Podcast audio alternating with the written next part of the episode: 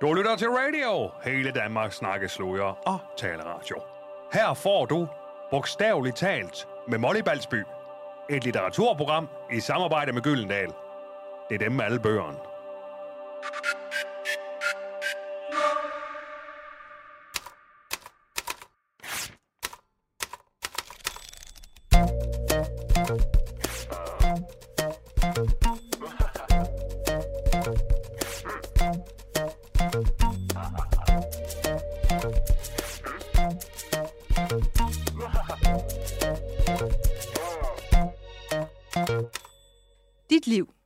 Liv vil jeg da ikke have. Sådan udbrød en ung mandlig medarbejder, da hans chefchef i en tilfældig samtale havde betroet den unge, at hvis han blev ved med at arbejde igennem i en del år endnu, ville han en dag kunne ende i samme position som ham selv, nemlig som en af de øverste partnere i firmaet. Partneren selv fortalte mig om denne hændelse, og jeg synes at kunne læse en blanding af overraskelse, mild vrede og stille sorg i hans øjne, da han sagde ordene højt at han langt fra er den eneste, der har oplevet at få hele sit arbejdsliv ikke bare fravalgt, men direkte kasseret af en ung medarbejder, kan måske trøste. For det betyder, at det ikke var hans særskilte liv, som den unge ikke ønskede at kopiere. Snarere var det den generelle livsform, som mange mænd og kvinder i de tidligere generationer har efterstræbt. Velkommen, Emilia van Havn. Tak skal du have. Du er sociolog, Ja. forfatter til en række bøger, og nu er du aktuel med generationen, der skal redde verden med lidt hjælp fra os andre. Yes. Din bog er en øh, sociologisk undersøgelse af den generation, der bliver kaldt Generation Z, som er øh, født mellem 1995 og 2010, og hvordan de agerer i samfundet, og særligt på arbejdsmarkedet. Helt kort vil du lige rise op, hvad der ifølge dig karakteriserer den her generation. Ja, øhm, altså hvis jeg skulle sætte bare nogle få ord på dem, så er det øh, noget med omkring sårbarhed, som en styrke faktisk, øh, en bedre balance, en større transparens, mere menneskelighed, rigtig meget fællesskab, og også en hel del selvrealisering. Og det er så det, man i høj grad også kan se på arbejdsmarkedet, når de kommer ud. Og det, øh, hvem er den her bog skrevet til? Ja, det er, det er lidt sjovt, fordi jeg har faktisk skrevet den til min egen generation. Øh, jeg holder mange, mange foredrag til netop min generation, altså ældre generationer, som simpelthen ikke forstår deres nye unge medarbejdere. Øh, og det sjove ved det er jo, at det ofte er den generation, der selv har været med til at opdrage dem. Så, så de forstår ikke sådan rigtig deres egen børns generation. Og derfor så, så har jeg været rigtig meget ude og tale med dem og ligesom give hele det overordnede blik på, hvorfor de er, som de er, og hvordan de er osv. Men det, jeg har opdaget, det er, at der er faktisk en del unge, der er begyndt at læse den. Og det synes jeg jo selvfølgelig er mega fedt. Og, og, og det, der, altså det, de siger, det er, at de, øh, de føler sig meget set, og de føler sig meget sådan taget ind og taget alvorligt. Og det synes jeg, altså det er jo, jeg kan jo simpelthen ikke få en bedre kompliment end det, må jeg sige. Jamen, fordi jeg, øh, jeg er født i 1993. Ja. Jeg er 30, og jeg er for så vidt millennial, eller generation Teknisk Y. set. Teknisk set er jeg millennial, men jeg er også født på tærsklen til denne her generation, som så starter i, i 1995. Og der er der også mange steder i din bog, hvor jeg virkelig kan genkende mig selv. Der er også nogle ting, der har undret mig, og det kan vi jo Ja. tale mere om. Men, men der er virkelig nogle ting, hvor jeg tænker sådan, ja ja, det er jo sådan, jeg agerer på arbejdsmarkedet. Det er jo sådan her, jeg agerer i forhold til mine chefer, i forhold til, hvordan jeg går til opgaver. Og det er jo en sjov, sjov oplevelse Ja. øh, at se sig selv spejlet på den måde. Men jeg vil egentlig gerne dykke ned i et helt konkret sted i bogen, hvor du skriver, at din egen søn og andre, du har mødt fra den her generation, ofte bruger formuleringen, jeg føler at... Ja. Øhm, og det vil jeg gerne starte med at sige, fordi jeg kommer nok også til at sige det undervejs det interview. Det er en formulering, jeg ofte bruger. Øhm, Så det er en disclaimer, du er i gang med nu? Ja, jamen, og jeg, jeg synes bare, det er spændende lige at tale om, sådan, hvorfor tror du, vi gør det? Mm. Du kommer også med et bud på det i bogen, Ja. og jeg ved, det er noget, som altså, jeg bliver i rettesat af folk, blandt andet af min producer, Camille, øh, fordi hun kan slet ikke holde det ud, at jeg siger, jeg føler, at, og sådan, din søn, du refererer til, at din søn blandt andet siger, jeg føler, at Putin er præsident i Rusland. Ja. Og jeg tror heller ikke, jeg vil bruge det på den måde, men jeg tror ofte, jeg bruger det i andre situationer, hvor jeg for eksempel er lidt i tvivl, Ja. eller analyserer på en situation. Ja. Og det virkelig sjove er, at de producer jo så faktisk næsten er Gen Z også. Ja, Og det, og det synes jeg faktisk er meget skægt. Øh, og jeg, øh, altså, flere unge, jeg sådan ligesom har snakket med om også, de begynder at rette sig selv, når de så begynder at tale til mig igen. Ikke? Og jeg, sådan, jeg har ikke noget problem med, at du gør det. Men jeg tror, at årsagen til det er simpelthen fordi, at, at øh, rigtig mange generation X-forældre, de, øh, de har opdraget deres børn faktisk til at have meget mere fokus på deres følelser. Og det har noget at gøre med den generationsdynamik, som jeg synes er enormt smuk, som er, at mange forældre giver det væk til deres børn, som de ikke selv havde, da de var unge, men som de faktisk godt kunne tænke sig at have fået. Øhm, og noget af det, som generation X ikke fik, da de var unge, det var nemlig en adgang til følelser. Det handlede rigtig meget om at præstere og skabe resultater, være helt vildt autonomer og individualiseret. Og hvis du så var ked af det på arbejdet, når du ligesom åd dig selv den ene gang efter den anden med dit arbejde, jamen, øh, så kunne du så gå hjem og græde ind i en pude bagefter. Det var, sådan, det var meget det udtryk, der blev brugt. Øh, det sker jo så, når man så får børn, at man tænker, det der, det skal, det skal mine børn altså ikke udsættes for. Så rigtig mange generation X-forældre har spurgt deres børn løbende igennem deres opvækst, hvad føler du egentlig? Hvad mærker du? Hvad har du lyst til? Hvad siger der noget? Og så videre. Hvordan har din dag været? Jeg bemærker, at du ikke leger så meget med Janus længere. Hvordan kan det være? Og så videre. Så videre. Er noget, du har brug for at snakke om? Altså hele den der tilgang, som på en måde er en psykologisering, men som i virkeligheden også er en, en en træning i at mærke efter, hvordan man har det, og hvordan man synes, at man skal have det, osv. Og derfor er det jo ikke mærkeligt, at sætterne jo så lærer at orientere sig selv følelsesmæssigt, før de måske i virkeligheden orienterer sig rationelt, logisk osv. Så det mener du også er en, altså, en kerneværdi hos dem, at man ja. anvender følelserne, før man anvender logik? Ja, altså, så firkantet bliver det jo sjældent, ikke? Øh, men ja, det, det oplever jeg øh, i høj grad, og det, det er der jo også meget altså undersøgelser, der viser direkte og indirekte, ikke? at det er faktisk meget sådan, det er. Og det synes jeg, at, at det er tilbage til det der med balancen, altså at altså, de der tre ord, hvis jeg skal sætte tre ting på dem, så det de søger rigtig meget, det er mere menneskelighed, bedre balance og større transparens. Og den der balance handler i høj grad også om, at man har balance i sit liv, og dermed også i sit indre liv. Øh, så det er derfor, vi ser, at der er rigtig mange sætter, der faktisk gør oprør imod at have nogle urimelige arbejdsvilkår. Altså, de vil det simpelthen ikke. Øh, til gengæld, så kan vi så også se, at det er den unge generation, der mistrives mest. Ja, for det er jo det, at når det er kerneværdier hos med balance og at følelser også står forrest, så burde man jo også tro, hvis de var opvokset med det her tale om følelser, forholde sig til følelser, arbejde med følelser, at så er det jo lidt paradoxalt, at det er den generation, hvor vi i hvert fald taler mest om, at der er dårlig trivsel. Ja. Der har jo nok altid været dårlig trivsel, men man har bare ikke talt om det. Jamen, der er faktisk en god årsag til det. Altså, at, at sætterne er mere øh, mistrivende end, end, end andre generationer. Og det er, øh, fordi noget af det, som altså mange af de fordomme, jeg hører om de unge, det er jo netop, at de er sarte, de der sarte snifnuk, der ikke kan klare noget modstand, og som ligesom skal bæres rundt og er mega kølet og alt det der. Det hører vi jo den ene gang efter den anden. Og det, man overser i det der, det er, at de vilkår, som sætterne er vokset op under, er langt, langt mere komplekse og krævende, end vi nogensinde har set det før. Så det er nogle ydre vilkår, der gør det.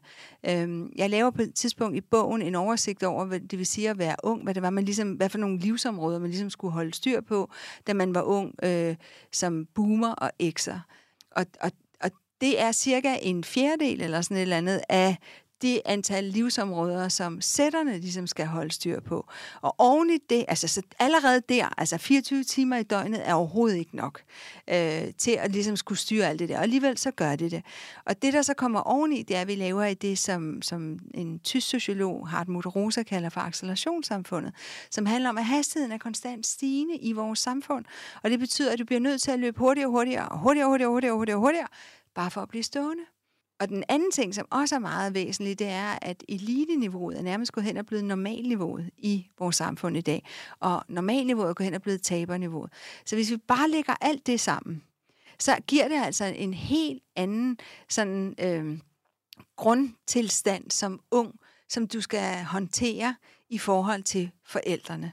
Og måske en af de vigtigste ting også er, at da jeg var ung, så kunne jeg se på mine forældres liv og tænke, nå, ej, jeg gider ikke at være hjemmegående som min mor, men jeg vil gerne kopiere min fars karriere. Og det var sådan mere eller mindre det, jeg forsøgte på de første 10 år af mit liv.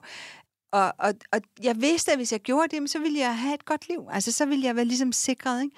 Og den sikkerhed er, findes simpelthen ikke i dag. Du kan ikke kigge på noget, der har været, og tænke, nå, hvis jeg gør nogenlunde som det der, jamen så, så får jeg et godt liv. Du har simpelthen ikke den sikkerhed. Hvorfor ikke? Hvad har fordi, ændret sig? Jamen, fordi hastigheden og mm. udviklingen er, har ændret sig så meget. Så du kan ikke længere være sikker på, at hvis du tager en uddannelse, jamen så er du sikker på, at du får et job. Det kan du simpelthen ikke være sikker på. Du, der er en større sandsynlighed for det, men, men du er ikke sikret. Eller hvis du bliver ansat i en organisation, og du gør det godt, så kan du heller ikke være sikker på, at, at du kan holde 25 og 30 års jubilæum, som mange boomere gjorde. Øh, så den der fremskrivning af, altså en lineær fremskrivning af dit liv, som vi har været vant til at, at have som mennesker, altså i vores samfund, den findes simpelthen ikke. Man taler jo om den eksponentielle udviklingshastighed, og det gælder jo selvfølgelig ikke for alle. Altså det gælder ikke for eksempel for kærlighed eller øh, for ens krop, men den, den, den gælder måske alligevel lidt for ens krop, hvis vi begynder at have implantater og alt muligt andet. Nu er, er, er det Google, der er kommet med de der øh, briller der. Oh, ja. Øh, jeg tror, det er Google, eller er det Facebook? Nej, det er ikke øh, altså de der øh, ja. VR-briller, eller, ja. eller hvor du kan ja, bruge altså, dem til... Ja. Både, de ligner sådan nogle virkelig overdimensionerede ski, skibriller. Ja, ja det er nok Apple, ikke? Det er så uhyggeligt, synes jeg. Ja, det, det, altså det, ja, det er jo også smart, og jeg tror også, vi kommer til at gøre meget mere af det der. Jeg tror også, at ligesom i Black Mirror, det der øh, afsnit, der handler om, hvordan man har en, en, noget siddende inde i øjet, simpelthen, der går og filmer alting, og så man hele tiden kan, kan komme tilbage og kigge på, hvad der egentlig er sket, og filme alt, hvad man selv ser og sådan noget. Øhm, altså, det, måske ikke lige den udgave, men, men vi bliver jo mere og mere integreret med vores maskiner. Altså mm. i dag er vores, vores smartphone jo nærmest et ekstra sådan lem, vi har øh, et eller andet sted på kroppen, ikke? Jo, Jamen, altså, for lytterne må vi heller også lige forklare de der briller, fordi det er ja. sådan nogle nærmest skibriller, ja. og så er din telefon eller dit, øh, din computer simpelthen i dit synsfelt, ja. så du kan se, hvad der sker, også ude i den virkelige verden, men du har ligesom alle dine apps, apps og ting kørende, ja. så du konstant kan gå så netop med dine bevægelser arbejde, mens du går, ja. eller øh, være ja. i kontakt med andre på den, på den måde, eller, eller bruge internettet, ja. mens du går, uden at kigge ned i en telefon. Og jeg synes, det er så uhyggeligt.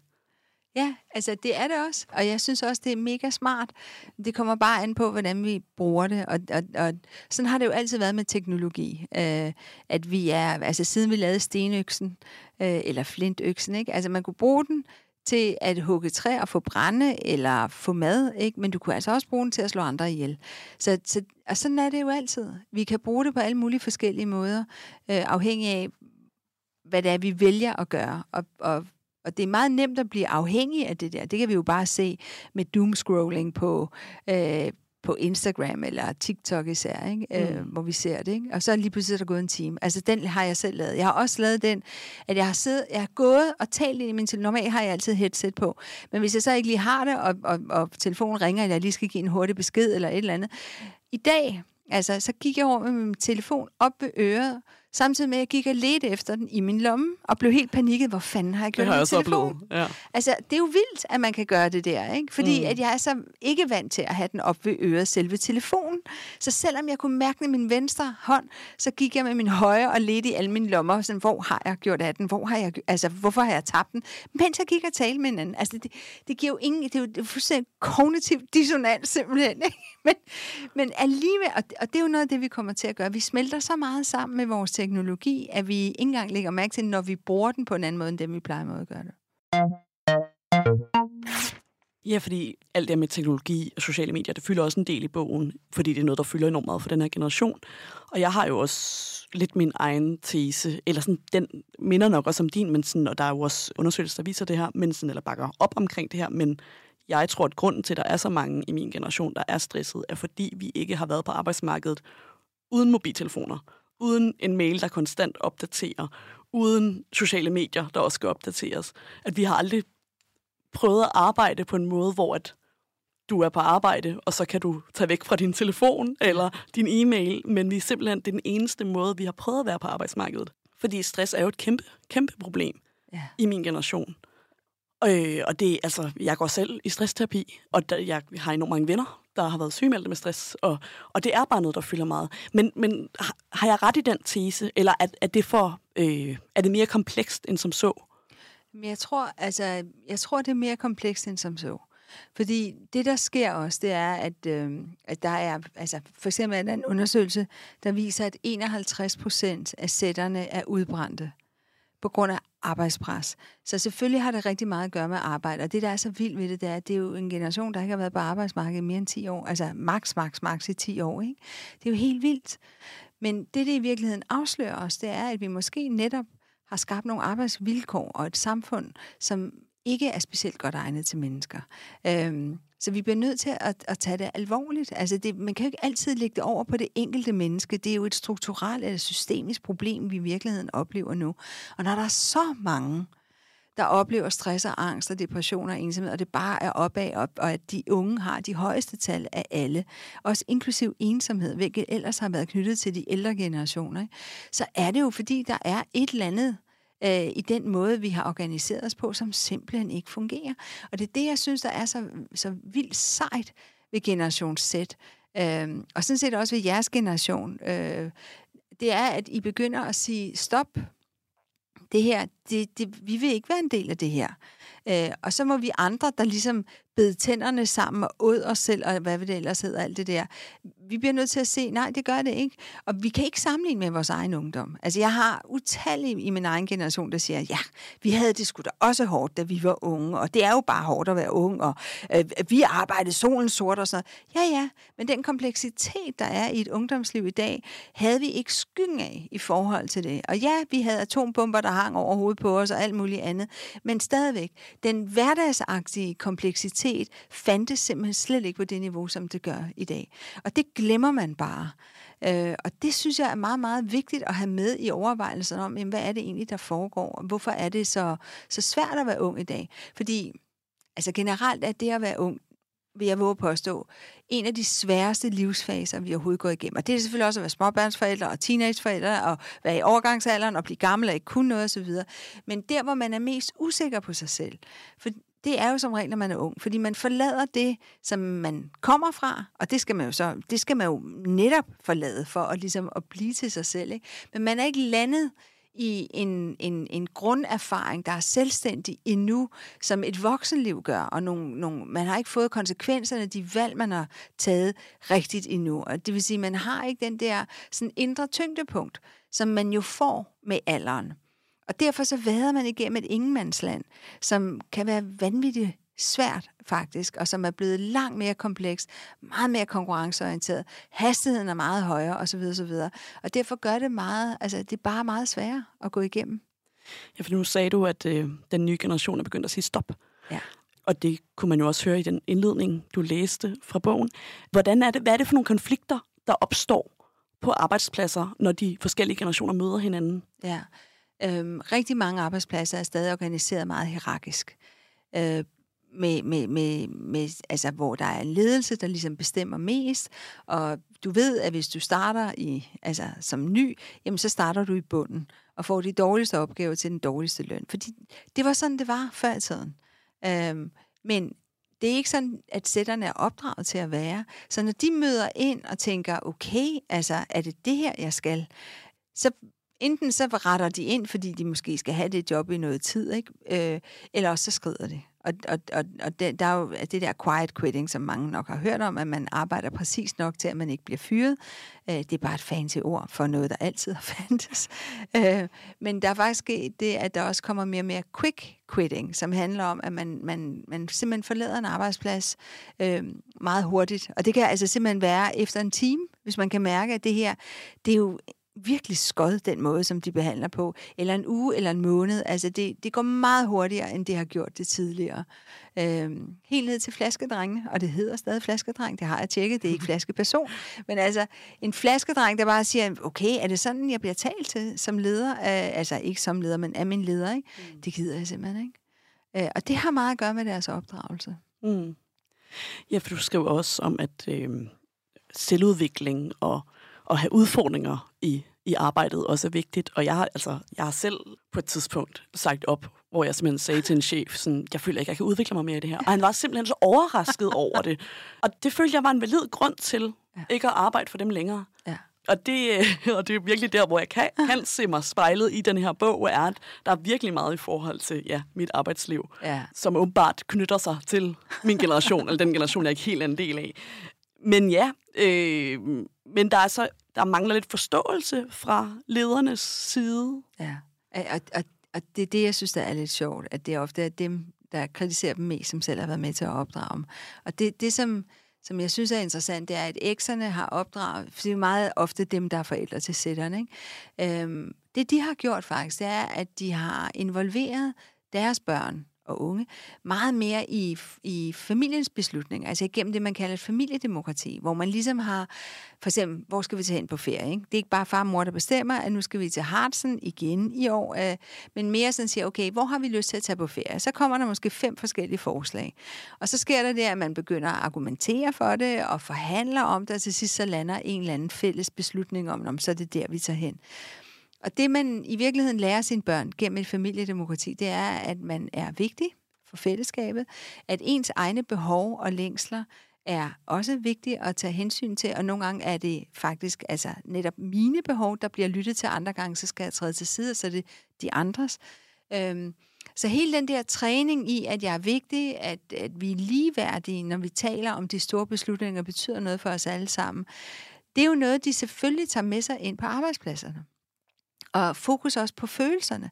Så vi har at gøre med en, en, en generation, som ikke er blevet trænet i at være et hierarki, og som ikke har en stor respekt for det, fordi... Øh, Hvorfor, hvorfor, hvorfor det? Altså, det giver jo ingen mening, at der bare er en, der hele tiden skal bestemme, især hvis personen ikke ved noget om det. Altså, du ved, altså hele den der sådan meget gammeldags, autoritære, hierarkiske måde at være i verden på, hvor det, hvor det handler om magt og myndighed, autoritet og prestige, som er de fire ting, de fire søjler, som et hierarki øh, klassisk står på. Det er de slet ikke trænet i, og de har ikke nogen respekt for det. Til gengæld så handler det om, at man i virkeligheden behandler hinanden ordentligt, man får en relation, at man er interesseret i hinanden, der er en gensidig forpligtelse osv. osv. Øhm, og jeg, jeg laver et billede i, i bogen, hvor jeg taler om, at, at mange organisationer er stadig bygget efter et skakbræt. Altså hvor der netop er et meget klart hierarki, der er bundne positioner, der er nogle ret klare opgaver, øh, og, og det styrende princip handler rigtig meget om magt. Men det, som de unge i virkeligheden er opdraget ind i, og som de troede, de skulle møde, det er en vildmark, hvor der er meget mere plads til kreativitet og diversitet og inklusion, og hvor det styrende princip faktisk handler om fællesskab og at skabe liv. Og så er det klart, så oplever man jo lige pludselig nogle, øh, nogle konflikter. Der er jo øh, et relativt aktuelt eksempel. Journalisten Dit Giese Ja. skrev jo en, øh, en klumme i politikken Ja. i januar, hvor hun blandt andet skriver, at øh, mange af de unge journalister helst vil møde kl. 10 og gå kl. 14, fordi de skal til keramik og lave kimchi, øh, og de vægter fritid, hobbyer, majtid, fleksibilitet og deltid højt. Men også, at de er mægværdigt usikre, skrøbelige, blandet med, at de mistrer selviscenesættelse og lider af udpræget main character syndrome. Altså ser sig selv som kæmpe stjerner, samtidig med, at de ikke rigtig besidder knofedt eller tålmodighed til at bakke drømmene op. Er det også din analyse af generationen? Der er jo nogle ting her. Du, du, øh, du skriver også om det her netop, fleksibilitet er vigtigt, ikke? Mig tid er vigtigt. Ja. Men det er også lidt det er et angreb Ej, på jeg, den sy- generation, Jeg synes, det ikke? er ekstremt nedladende. Altså virkelig nedladende. Og det er lige præcis det, jeg hader allermest ved generationssnakken. Det er det der, når, når, når al den der generationsbashing begynder. Det er derfor blandt andet, jeg også har skrevet bogen. Fordi Altså, jeg vil, jeg vil gerne tage et opgør med den generationsbashing. For det første har vi brug for hinanden, og for det andet så er vi her. Altså, der er ligesom ikke, altså, vi kan jo ikke udrydde en hel generation, så uddør vi, ikke? Så, så, så det, er jo, det, er jo, det, det kommer vi jo ikke særlig langt med. For mig handler det rigtig meget om at, at lave den der generationskløft om til et generelt generationsløft af hinanden. Og det er det, vi gør. Altså, vi gør det jo allerede, så hvorfor i tale sætte kløften så meget? Øh, fordi mange gange er, er det slet ikke nødvendigt. Øh, og i hvert fald, den kan meget hurtigt øh, lave sin bro over, hvis det er, at man i virkeligheden bare interesserer sig for hinanden. Men det er faktisk derfor, jeg skrev bogen som en kærlighedshistorie. Altså, det, det er en fagbog, og der er alt det, der skal være i en fagbog. Men hele min, hvis man siger, hele min måde at skrive den på, håber jeg i hvert fald kommer ud som en kærlighedshistorie. Det er jo ikke kun til sætterne, det er sådan set hele vejen rundt. Øh, fordi vi har jo brug for hinanden. Øh, og det der med at tale ned til hinanden, og shame hinanden, og bashe hinanden, det løser ingen problemer. Øh, det løser simpelthen ikke nogen problemer. Det laver bare kløften større. Og hun fik jo også et hak i tuden bagefter af en sætter, mm. en kollega, ikke, som skrev ind, og hun har fået virkelig meget øh, altså, lort på den der øh, ja. klumme. Fordi hvorfor skal man tale så grimt om hinanden? Det er der ingen grund til. Og hun, hun tillader sig, altså lidt ligesom dengang, da, da Vingegaard vandt sin første Tour de France der var Bjarne Ries jo også ude at sige, nu måtte han se at få sådan noget hår på brystet, fordi at Vingegaard insisterede på, at da han havde vundet, at han så holdt to måneder fri, mm. hvor han kunne være sammen med sin kone og sit barn, og i øvrigt få regenereret kroppen. Ikke? Så han var ikke med til VM i Australien. Han var heller ikke med til PostNord, øh, hvad hedder det, PostNord Danmark rundt. Et eller andet. Rundt, ikke? Ja, ja, et eller andet. Mm. Øhm, og, og, og, og, hvor man bare siger, prøv at han har ligesom vundet det hårdeste cykelløb. Mm. Hvorfor skal han bevise det igen og igen? Hvorfor skal Bjarne Ries stille sig op og kritisere Vingegaard? Altså Vingegaard har ovenikøbet sat en rekord. Han havde, har den hurtigste gennemsnitshastighed, nogle Tour de France-rytter har haft. Og det har øh, øh, Ries jo ikke. Øh, men det man også bare kan se, det er, at Ries, han gjorde jo... Altså, det han gjorde dengang for fællesskab, det var jo at blive ved med at vinde, og netop æde sig selv den ene gang efter den anden, fordi det var det, man gjorde dengang. Han skulle bare holde sin mund over for Vingegaard. Hvorfor skal han vurdere og dømme ham forkert i forhold til, hvordan han vandt dengang? Tiderne forandrer sig jo hele tiden, og det er jo det, der udvikler os som, som art og som samfund. Men også fordi du skriver om Vingegaards svar, at mm. det er også, han prøver ikke at være macho-agtig i den der kamp. Han svarer ret sådan afdæmpet. Ja. Og det havde ellers været nemt, ikke? Jo, jo. Og det havde været nemt at shame ham tilbage ja, med doping, og sådan noget. Ja, ja præcis. præcis ikke? Ja. Men jo, der kan man også virkelig se generationerne, der ja. møder, møder hinanden, og måske også særligt mænd ja. for den generation. Jeg kan også forestille ja. mig, at der virkelig har været en udvikling i nogle, nogle øh, mandeidealer. Det tror jeg, du kommer ind på, fordi du har jo også du har dedikeret bogen til dine tre sønner, ja. som alle tre er en del af den her generation. Ja. Og der er også et sted, hvor en af dine sønner omtaler noget med, at der er ligesom sket noget med de her værdier for mænd. Ja. Vil du fortælle lidt om det? Hvad, hvad er Jamen, på færre vi kan der? Se det, altså, vi kan se det blandt andet med Vingegård. Han er et meget godt eksempel på det, men det er Tobias og him for eksempel også. Da han blev, øh, han vandt øh, P3's guldpris, og var den eneste nomineret øh, her for et par år siden, øh, så øh, var han op og øve, øh, og så på vej, øh, eller så til selve showet, ikke? så skriver han så, at øh, på vej hjem fra prøverne, så fik han et angstanfald, og derfor kom han ikke i aften, men tak for anerkendelsen. Og det skriver han bare ud, ligesom Vingegaard gør det. Eller øh, vi har også øh, Sean Mendes, som af, altså aflyste en hel koncertturné øh, for at passe på sit mentale helbred. Eller Justin Bieber, som ankom til Smukfest Festivalen med en... Øh, et dropstativ i hånden, simpelthen holdt koncerten og aflyst resten af turnéen. Øh, og det er jo unge mænd, som siger ligesom, prøv jeg, øh, jeg kan sgu ikke lige klare at skulle præstere hele tiden, så nu trækker jeg mig, og de er fuldstændig åbne og transparente omkring det. Vi ser det øh, i mange forskellige udgaver, og netop også starten af bogen der, altså Hvorfor skulle jeg arbejde røven ud af bukserne i 25 år, for så at blive partner, og der først få det fede liv? Øh, jeg har også en anden øh, øh, ung fyr, som netop altså, blev hyret ind i hele den der konsulentbranche. Og, øh, og en aften så sad han så med to af partnerne og nogle andre af de der juniorkonsulenter. Øh, ikke? Og det var blevet sent, og de var blevet sultne, og de havde ikke fået bestilt mad i tide, så de går ud og ser, om de kan finde noget, noget mad i køleskabet, og der finder de vist nok nogle gamle pizzarester. Og, og sidder sådan og spiser dem, og så kigger han bare på de der to partnere, som jo skulle leve det fede liv, og som har små børn derhjemme, og de sidder der i et lille kontor der, og skal sidde og arbejde på en eller anden opgave, og så tænker han, hvad fanden laver jeg her? Altså, hvis selv partnerne gør det der, hvorfor så? Og så han gik ind og sagde op dagen efter. Og det er det, vi ser alle mulige steder. De gider simpelthen ikke at kopiere deres fars karriereform. Hvis, hvis, de, skal, hvis de skal kopiere noget, så er det mere deres veninders karriereform, og til nød deres mors karriereform. Men når de så siger op, formår de så at finde arbejdspladser, ja. hvor det her bliver, øh, de kan blive mødekommet på en anden måde? Ja. Altså det er der flere og flere, der gør. Også fordi der er flere og flere, der lytter til det. Jeg har været ude og tale med rigtig mange øh, direktioner og partnerskaber og sådan noget der, hvor de siger, okay, nå, men fint nok, så laver vi om på det. Øh, og hvor de så netop bliver mere attraktive for de unge øh, mænd og kvinder også. Ja. Mm. Eller også noget, det vi ser også, det er, at øh, de, de laver deres eget. Øh, rigtig mange unge vil gerne være selvstændige, altså det har været i konstant stigning, øh, netop fordi at de gider simpelthen ikke at skulle leve op til altså en eller anden anden, altså direktionsværdier øh, værdier og, og normer og moral, øh, hvis de ikke selv er enige med dem, så vil de simpelthen ikke, så vil de hellere være selvstændige. Så der er en revolution i gang. Nu nævnte du det også før, at øh, en praktikant på politikken skrev et modsvar til ja. det Gises klumme. Han hedder Louis Dolman Langen. Og øhm, han skrev blandt andet, at han føler, at øh, han føler, skal, ja. øh, jeg citerer, mine medpraktikanter og de andre unge på avisen er arbejdsomme som ind i helvede.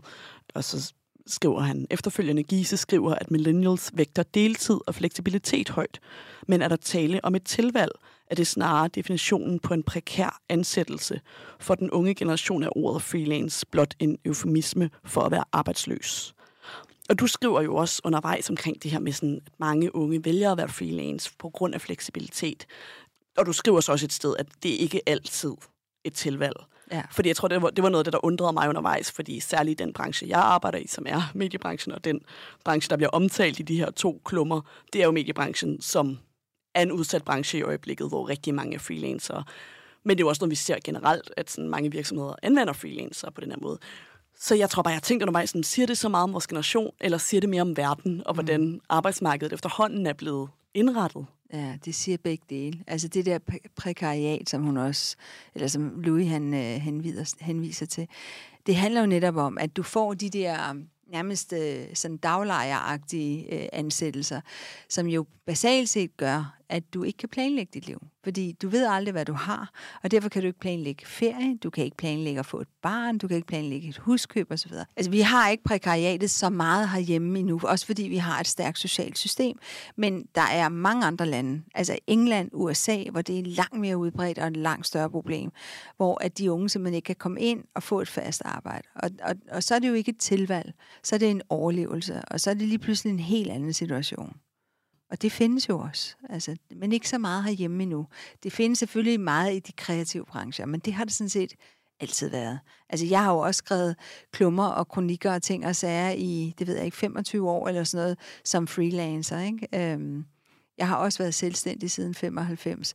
Så det, det er jo, altså, det, det er for de fleste er det et, et tilvalg, men det kan samtidig, samtidig med det tilvalg, kan der også være en, en, en tvangssituation, fordi man gerne vil ind i en særlig branche. Øh, og man må sige, at mediebranchen på nogle områder jo er det, man kalder en solnedgangsbranche. Altså, den, den er jo sådan lidt på vej ned, ikke? Øh, det, det lyder jo ikke så godt. Men, men det er også fordi, der er en masse andre ting, der er på vej op. Ikke? Øhm, I dag er der jo en meget større mulighed for at virkelig at skabe dit eget navn, end der var tidligere. Der havde du alle de der gatekeepers, redaktører og sådan noget. Hvis de ikke synes du var cool, så kom du jo bare ikke ind. Øh, så der har du en helt anden mulighed for at skabe dit eget navn. Ja, fordi det, når du siger det, så mener du nok i forhold til so- altså ja. sociale medier og mm. at skabe sig et navn på sociale medier.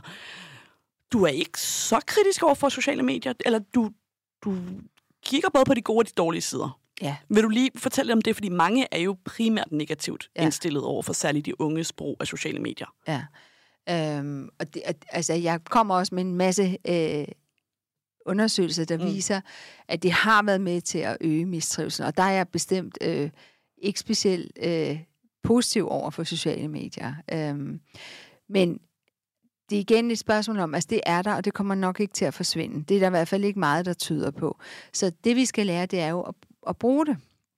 Og en af de ting, jeg foreslår til allersidst i bogen, uden at uddybe det specielt meget, fordi det, det er en helt anden øh, projekt, men det var jo, at vi, vi skal jo have et fag i skolen, i folkeskolen, der skal være lige så vigtigt som dansk og matematik, altså samme vægtning, samme længde, som handler om identitet og fællesskab, som handler om, hvad det vil sige at være en menneske i et samfund, øh, og det samfund, vi lever i nu, som blandt andet også har sociale medier, som har den hastighed, det har, som har nogle andre former for fællesskab osv. osv.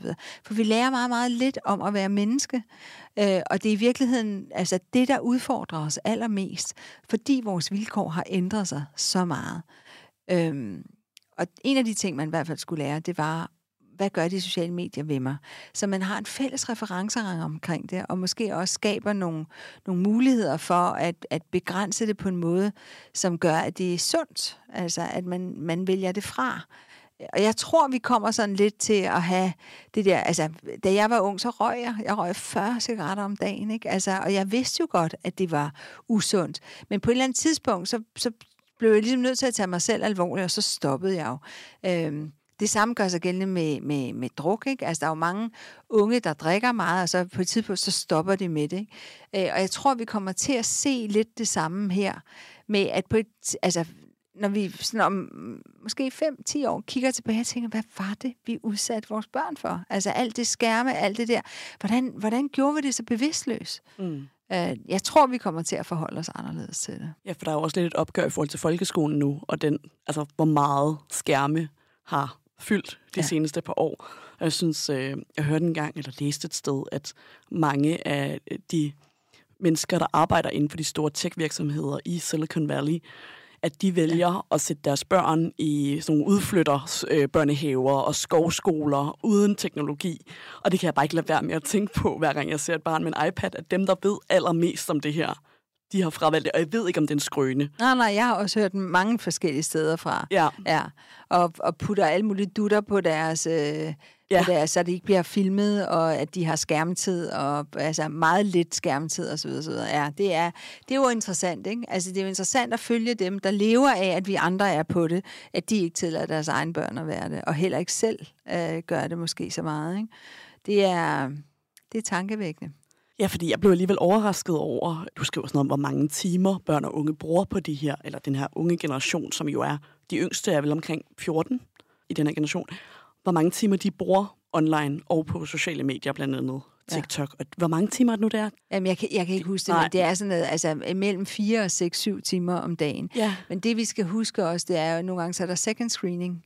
Mm. Altså det der med, at man kører flere forskellige. Ikke? Og det, det kender jeg selv, at hvis jeg er i gang med en eller anden tv-serie øh, på fjernsyn, jeg har stadig et fjernsyn øh, derhjemme, øh, jeg kan godt lide en stor skærm nogle gange, øh, så kan jeg sagtens sidde med min telefon jo, og lave alt muligt andet samtidig. Ikke? Hvis det er sådan et eller andet, jeg tænker, nu er vi lidt noget kedeligt noget, jeg ikke lige skal følge så meget med i, eller mm. noget. Ikke? Altså, så jeg, altså det, vi bliver bare nødt til at forstå, at de der skærme er der, så vi skal meget hellere lære at bruge dem på den gode måde, end at, at forbyde dem som sådan. Det, altså, det kan man, man kan sagtens sige det der med, at vi er i, altså der er timer, vi ikke skal gøre det, og for eksempel, når man sidder og spiser, altså nul skærme.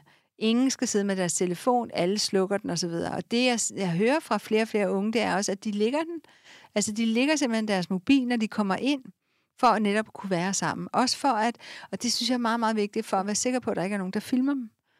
Fordi det har jeg altså også tænkt mange gange over, at, at altså, da jeg var ung, der er godt nok mange fester, jeg er glad for, at der ikke blev filmet. Mm. Ikke? Ikke, ikke fordi jeg nødvendigvis væltede rundt og gjorde det, men, men man har, alle har brug for at have et privatliv.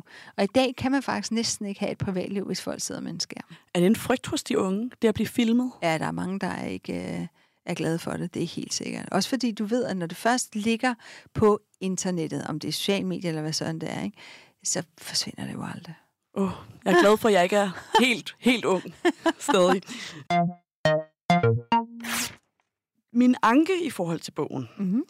det er, at når du taler om familiedemokrati og de her værdier, de unge bringer ind på arbejdsmarkedet, men gælder det alle? Der er vel stadig nogle klasseskæld jeg, jeg tror bare, da jeg læste den, tænkte jeg, at det her er vel de unge, du har talt med, at det er nogen, der måske repræsenterer den øvre middelklasse, universitetsuddannet, lyder det til mange, dine cases er. Det her med netop, at, at vi taler i familierne om, sådan, om skal vi have en elbil. Der er jo bare stadig nogle, nogle øh, dele af Danmark, hvor at jeg ikke tror, at de her ting nødvendigvis er sådan slået igennem, at man nødvendigvis kan forhandle alle arbejdsforhold, eller nødvendigvis har ressourcerne eller mulighederne for at være kritisk i forhold til, hvilket noget arbejde man tager, eller hvordan man vælger at leve sit liv. Er det forkert forstået? Altså, øh, nej, øh, det er fuldstændig rigtigt forstået, men jeg laver en disclaimer i starten af bogen, hvor jeg netop siger, at det her, det handler ikke om alle sætter. Det handler simpelthen om øh, både trendsetter, fordi de viser, hvad der kommer til at ske i fremtiden, og derfor de er interessante at arbejde med. Og så altså meget sådan helt altså mainstream jeg har ikke de særligt udsatte med overhovedet.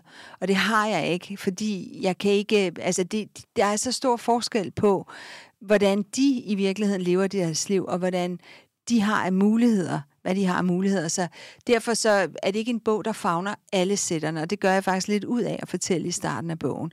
Fordi hvis man er interesseret i at finde ud af, hvad det er, der kommer til at dominere i fremtiden, og allerede dominerer nu, så bliver man simpelthen nødt til at kigge på den anden gruppe mm. af unge. Og det er derfor, jeg har skrevet bogen, for at man forstår, hvad det er, de udfordrer os med. For det, som de, øh, at det, man kalder almindelige udsatte, øh, udfordrer os med, har de altid udfordret os med. Så der er, ikke, der er ikke de store nye ting. Der er selvfølgelig det nye med, vi har for eksempel opioidkrisen, vi har øh, skærmene, vi har, øh, altså, vi har det her med den øgede mistrivsel, hastigheden er der også, og så videre. Og det bliver sværere og sværere for eksempel at ikke at have en eller anden form for intellektuel kapacitet. Altså 100 procent. Alt det der, vi lever i et, et mere og mere bogligt akademisk samfund, så, så det bliver sværere og sværere ikke at have de evner. Øh, men samtidig kan vi så også se, at hele det her øh, online-læring for eksempel jo kan ske på dit eget niveau. Og det vil sige, at du i virkeligheden kan udfase nogle af de sociale skæld, der er i opdragelsen ved, at du har nogle forældre, der ikke kan læse lektier med dig.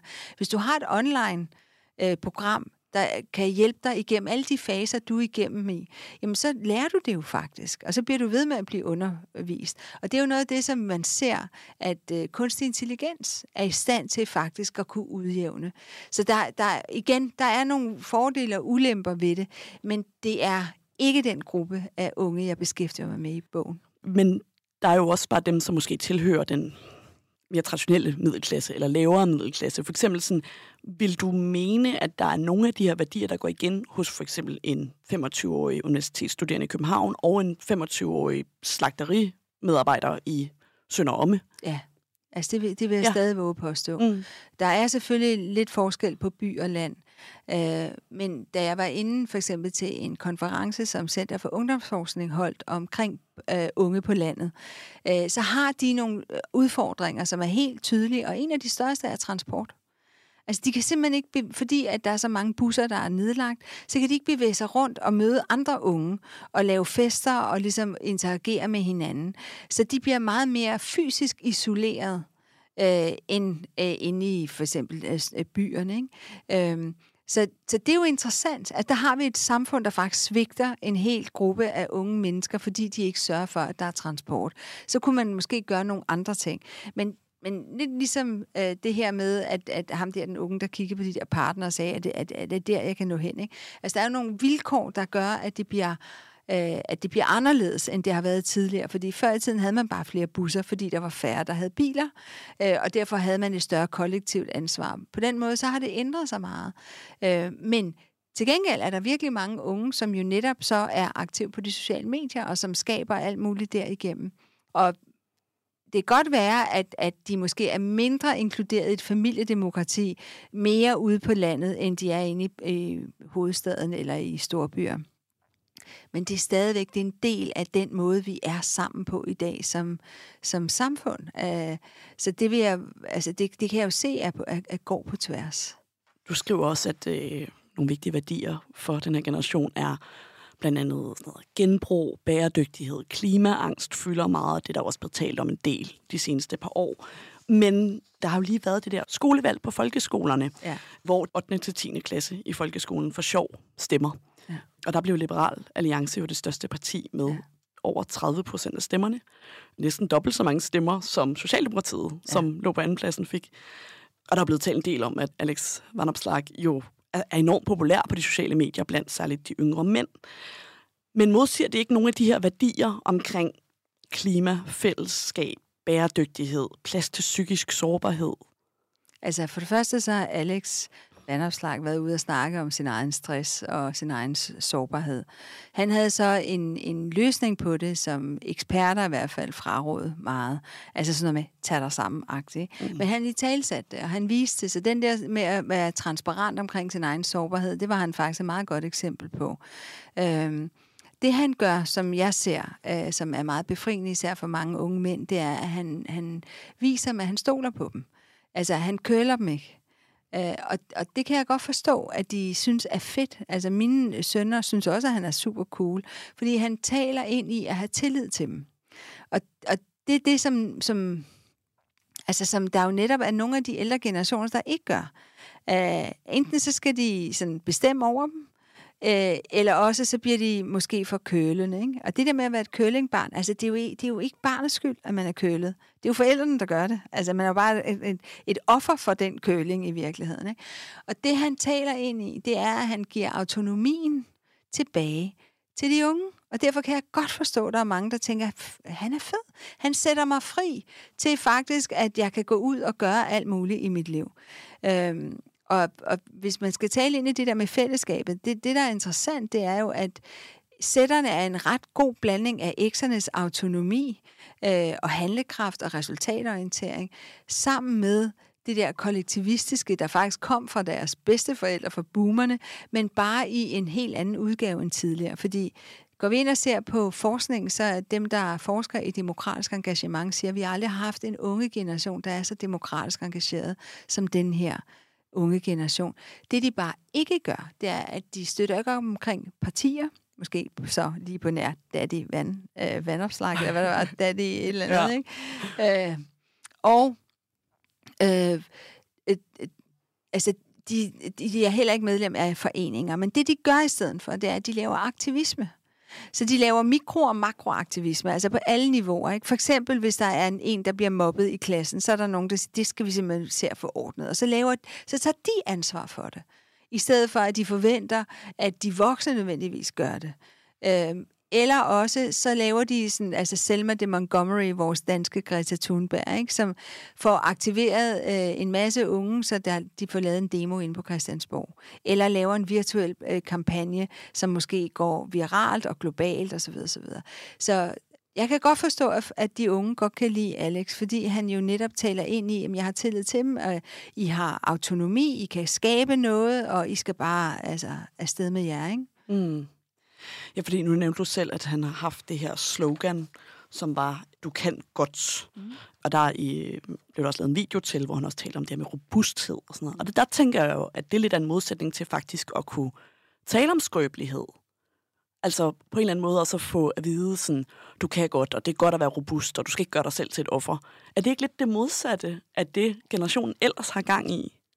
Altså, jeg, jeg kan godt forstå, at du spørger om det. Øh, og, og det, der er interessant ved, ved Alex Vanderslap, det er jo netop, at han selv gik ned med stress, fortalte om det, var åben omkring det, og samtidig så siger, og det er der, hvor jeg siger, at han blev kritiseret af eksperterne, mm.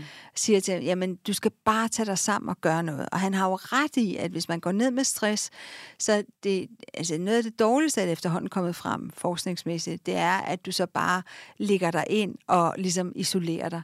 Det er jo rigtig godt faktisk at komme ud og gøre nogle ting sammen med andre og arbejde lidt, altså så du, du ikke går fuldstændig ned i din egen spiral. Øh, og jeg tror, det er det, han taler ind i. Altså, men det, som Altså dem, der ikke har været nede med stress, øh, de tænker, okay, men han siger jo så, at jeg skal, jeg skal gøre noget. Og det er, jo, det er jo en af de ting, som man faktisk rigtig gerne vil, når man er ung. Altså, man vil jo gerne gøre noget, og man synes, at alting går langsomt, og de andre, det der har været før, det er simpelthen så kedeligt og tilbageskuende og bagstræberisk og alt muligt andet. Så han, han taler ind i det håb, som unge altid har haft, og, og netop den der sådan, øh, hvad skal man sige, den der kraft, altså den der penetrationskraft ind i fremtiden, ikke? det er jo det, man faktisk gerne vil have som ung. Ikke? Øh, det taler han ind i, og han viser tillid til dem. Så jeg kan godt forstå, at der er mange, især mange unge mænd, fordi at de måske netop bliver trætte af, at, øh, at de ikke bliver taget alvorligt, og især også af de ældre øh, mænd. Ikke? Mm. Det er bare, da jeg gik i folkeskolen og gymnasiet, der var der sådan en overvægt af venstreorienterede. Og der er jo også den her... Øh, i hvert fald noget, jeg har hørt folk sige, som er, at når du er ung, så stemmer du med hjertet. Når du bliver ældre, stemmer du med pengepunkten. Og der ja. synes jeg bare, det er enormt sjovt, at den her generation af unge, som så går i 8. til 10. klasse, så de er omkring de 14 til 16 år, at de jo stemmer på et parti, hvis primære øh, mål er skattelettelser. Det synes jeg bare er enormt... Øh, ja og det kan jeg godt forstå. Sjovt, ja. Men jeg vil sige, at dengang, da jeg var ung, mm. der var der også en helt konservativ bølge. Ikke? Vi havde Margaret Thatcher, Ronald Reagan, Paul Slytter osv.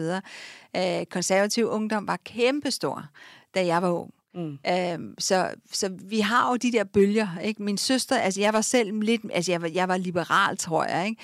Men, men øh, jeg var med i jubi, øh, sådan, altså mere havde sådan en jubi-livsstil, ikke? Og ville have karriere og bryde glasloftet for kvinder og sådan noget. Det, var, det var sådan det, jeg ville, ikke? Og min søster var mere netop venstreorienteret, ikke? Øhm, og jeg synes det der, altså i, i min verden, der er det der med at sige, at når du er ung, så stemmer du med hjertet. Det vil sige, at så er du kollektivistisk indstillet, altså øh, politisk set, ikke? Og når du bliver ældre og selv får penge, jamen, så stemmer du med pengepunkt. Jeg synes, det er meget... Øh, altså fordomsfuldt at mm. tale om det på den måde. Fordi det, jeg tror, han gør, og, og det, som jeg også ser, der er rigtig mange unge, der faktisk har brug for, det er, at de netop får lov, altså bliver sat fri til selv at kunne bestemme nogle ting. Og det er jo det, der i virkeligheden bliver talt ind til med den der liberale måde at være i verden på, som Liberale Alliance er. I hvert fald ifølge Alex Van Opslag. Altså det, han i virkeligheden gør, det er, at han frisætter dem. Øh, det er det, jeg tror, at der er rigtig mange af de unge mænd især, men også unge kvinder, som ser, at han gør. Og så er han jo også et fedt altså, forbillede for dem. Ikke? Han er høj, han er flot, han, han kan tale vildt godt, han scorer garanteret en hel masse damer, og så videre. Altså, så, så der er jo mange, der tænker på, sådan, hans liv vil jeg sgu egentlig gerne have. Ikke? Og han, han, han har magt, og han har, han har, altså, han har fremgang. Ikke? Der er virkelig mange, der, der gerne vil støtte ham, og, og, og, så bliver han lidt deres agent ind i det politiske system, hvor du har en Mette Frederiksen og en Kåre øh, Dybvad, der siger, at I skal arbejde hårdt, og det skal ikke være sjovt. Ikke? Altså man bare tænker, hvem har de snakket med? Altså det virker jo simpelthen så gak. Er der noget i den her undersøgelse af den her generation, der har undret dig, eller virkelig er kommet bag på dig? Jamen, det, jo, det, altså, jeg, jeg tror, jeg har glemt, hvad det er, der har undret mig. Fordi jeg har arbejdet med det så mange år, og samlet det ind igennem så mange år, og sagt det så mange gange, at, at, hvad skal man sige, at det nye ved det er ligesom forsvundet. Men noget af det, der virkelig overraskede mig i starten, var det her med, at de er så fællesskabsorienterede, som de er. Og jeg er, er vild med det. Altså, jeg synes, det er så fantastisk at se, hvordan de både formår at være bevidste omkring sig selv og turde give udtryk for alt, hvad de synes, der er vigtigt, og altså også netop deres sårbarhed og så videre, og samtidig også taler ind i, at, at de hele altså de gør mange ting sammen. De laver projekter sammen og så videre. Et af de eksempler, man bare kan se det på som forældre, det er, at, at, at de, har, de laver næsten altid lektier sammen. Altså, de sidder med en eller anden øh, altså skærm, hvor de har en eller anden tråd kørende, hvor de så sidder og udveksler alt muligt. Og, det, og det, det sker nærmest hele tiden. Altså, de er hele tiden forbundet med hinanden. Og derfor øh, er de utrolig øh, altså, opmærksomme på hinanden. Og noget af det, som jeg måske netop er blevet allermest overrasket over, det er, hvor kærlige de ser de unge mænd er over for hinanden. Jeg er jo vant til, at, at, at, at de unge kvinder er. Øh, og det har jeg jo selv været en del af, og sådan noget. Vi gik på toilettet sammen, og du, altså alle de der ting, hvor man gør ting sammen, ikke? og passer på hinanden, spørger ting øh, ind til hinanden og sådan noget. Men jeg ser altså også, at de unge mænd gør det rigtig, rigtig meget. Og du ved, altså sætter sig ned, hvis der er en ven, der har det dårligt, og ligesom prøver at finde ud af, hvad kan vi gøre for ham, og, altså, og taler om deres følelser, og så videre, og så videre. Øh, det er jeg meget, øh, meget glad for at se. Det lyder til, at du er meget forhåbningsfuld Jamen, det for, er jeg. I forhold til den nye generation. Men her til sidst, har du et råd til folk, der på den ene eller anden måde skal forholde sig til den her generation Z? Hvordan kan vi ligesom møde hinanden på den mest gavnlige måde? Ja, det har jeg. Så tilfældigvis. Altså, at det er faktisk noget, jeg skriver ind i bogen. Øh, jeg har tre spørgsmål, som man med med, med stor fordel faktisk kan bruge både arbejdsmæssigt, men sådan set også som forældre eller kollega. Øhm, og, og, og det går netop imod det der med, at øh, nu bliver du en del af vores fællesskab, og derfor skal du gøre, som, du, du, som vi siger osv., som det, har, altså, som det var, da jeg var ung. Øh, så i stedet for vil jeg faktisk råde til at stille tre utrolig enkle spørgsmål, men som kan faktisk skabe en dyb samtale, hvis man vil. Ikke? Det ene er, hvem er du? Og det skal jo kunne gå begge veje. Altså, de skal også kunne spørge, ja om det. Ikke? Så hvem er du? Ikke hvad er du? Hvem er du? Øh, hvordan er vi sammen? Altså, hvordan skaber vi fællesskab? Øh, lidt tilbage til familiedemokratiet. Ikke? Nu er vi den her familie, vi er blevet så gamle, I kan selv tage ansvar for nogle ting. Så hvordan skal vi være sammen? Hvad er vigtigt for os alle sammen? Og så finde en eller anden fælles måde at være sammen på. Og det sidste, jamen, hvad er det for en verden, du gerne vil være med til at skabe? Fordi alle mennesker vil jo gerne gøre et godt stykke arbejde. Altså, det er i hvert fald meget sjældent, at der er nogen, der siger, nu skal jeg eddermame lave et dårligt stykke arbejde. Ikke? Altså, vi har alle sammen brug for at få lov til at lave noget, der er godt. Øh, men det skal også give mening. Altså, og, og der er fandme mange, altså det er ikke for ingenting, at pseudoarbejde er gået hen og blevet et begreb, man bruger. Der er godt nok meget arbejde. Vil du lige uh, forklare, hvad det betyder? Jamen, pseudoarbejde er i virkeligheden der, hvor du laver, løser en opgave, som ikke har nogen værdi i virkeligheden, men som, ser, altså, som ligesom skal være der, fordi at det har altid været der, eller øh, det øh, siger vores øh, øh, direktør, eller jeg skal lave en rapport, men det bliver aldrig brugt. Altså, der er virkelig meget pseudoarbejde, men det er især inden for hvad skal man sige, altså kontorarbejde, ikke? altså øh, tænkearbejde og sådan noget. Ikke håndværk. Der er det svært at lave søvdearbejde, tror jeg. Så men de tre spørgsmål, øh, hvis man tør stille dem til hinanden, så kan man få en relation og en, og en, og en god samtale. Tak for det, Emilia van Havn. Det var en fornøjelse. I lige måde. Her til sidst skal vi som altid høre afslutningen på din bog. Yes. Personligt har jeg stor tiltro til vores unge generationer, og jeg glæder mig til at følge, hvilken fremtid de er i gang med at skabe. Jeg håber, at du nu ved endt læsning gør det samme. Det her var sidste afsnit af første sæson. Bogstaveligt talt vender stærkt tilbage med nye programmer i marts. Så husk venner, bøger, de skal høres i radioen.